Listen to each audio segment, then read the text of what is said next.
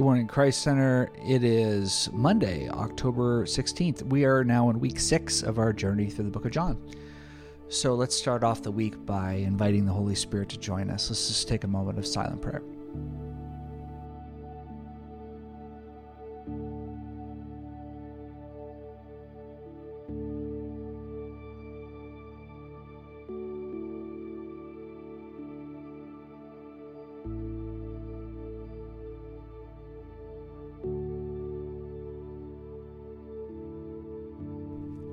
This is Boaz Kelson.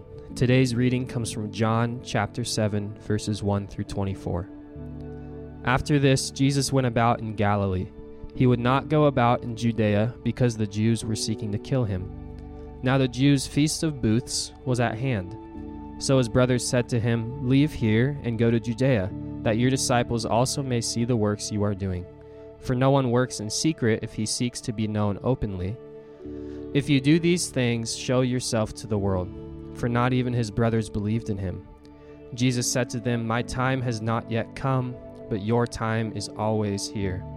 The world cannot hate you, but it hates me because I testify about it that it works its evil. For not even his brothers believed in him. Jesus said to them, My time has not yet come, but your time is always here. The world cannot hate you, but it hates me because I testify about it that its works are evil. You go up to the feast. I am not going up to this feast, for my time has not yet fully come. After saying this, he remained in Galilee. But after his brothers had gone up to the feast, then also he went up, not publicly, but in private. The Jews were looking for him at the feast, and saying, Where is he? And there was much muttering about him among the people. While some said, He is a good man, others said, No, he is leading the people astray. Yet for fear of the Jews, no one spoke openly of him. About the middle of the feast, Jesus went up into the temple and began teaching. The Jews therefore marveled, saying, How is it that this man has learning when he has never studied? So Jesus answered them, My teaching is not mine, but his who sent me. If anyone's will is to do God's will, he will know whether the teaching is from God or whether I am speaking on my own authority. The one who speaks on his own authority seeks his own glory, but the one who seeks the glory of him who sent him is true, and in him there is no falsehood. Has not Moses given you the law? Yet none of you keeps the law. Why do you seek to kill me? The crowd answered, You have a demon. Who is seeking to kill you? Jesus answered them, I did one work, and you all marvel at it. Moses gave you circumcision, not that it is from Moses, but from the fathers and you circumcise a man on the Sabbath.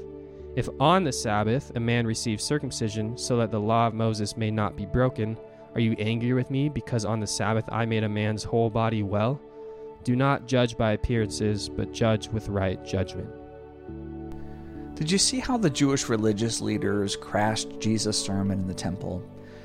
This is probably why he didn't want to go in the first place. He he knew these guys would be there and he knew they'd be looking for him and he knew they would be angry.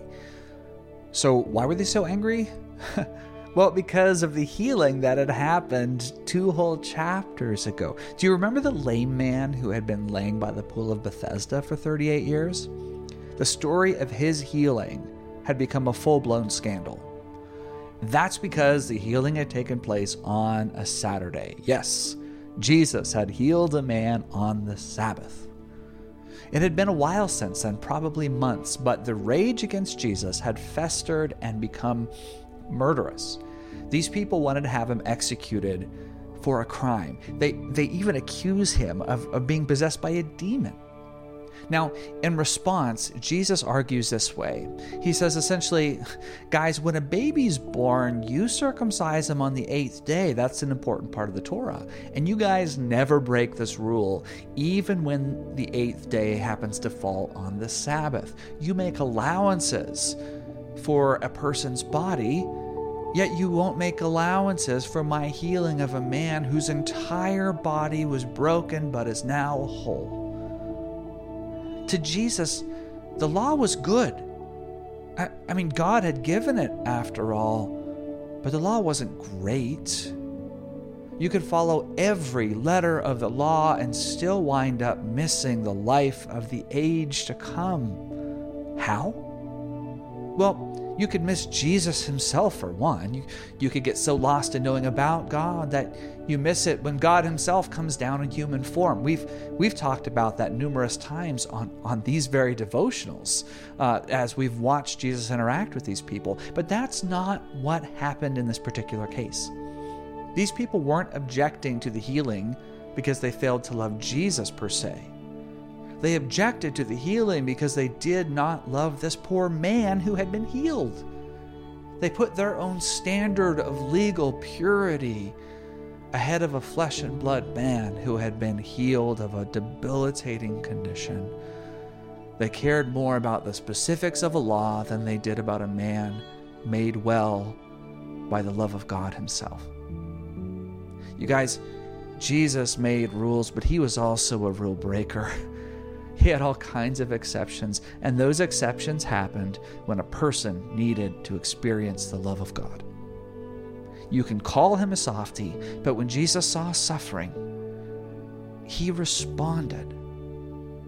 Jesus, throughout his ministry, allowed himself to be moved by us, by our needs, by our desires, by our prayers, and he still does that.